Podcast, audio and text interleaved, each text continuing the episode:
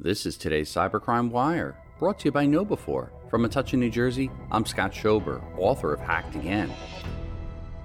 On Long Island, Jake's 58 Casino remains closed as reported by Newsday. The sudden shutdown of Jake's 58 Casino was caused by a cybersecurity event at the upstate office of the Las Vegas-based company that operates New York's video lottery machines, state officials and the company said late yesterday.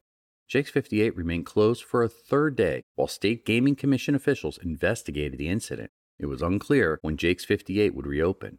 In an emailed statement, Gaming Commission spokesman Brad Malone said to the operator, Every Games Incorporated experienced a cybersecurity event that remains under investigation.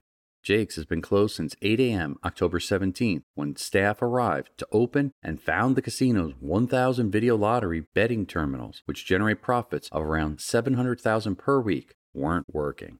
Reporting for Cybercrime Radio, I'm Scott Schober, author of Hacked Again. New every weekday, the Cybercrime Wire is brought to you by KnowBe4, the world's largest integrated platform for security awareness training combined with simulated phishing attacks. Visit KnowBe4.com to learn more.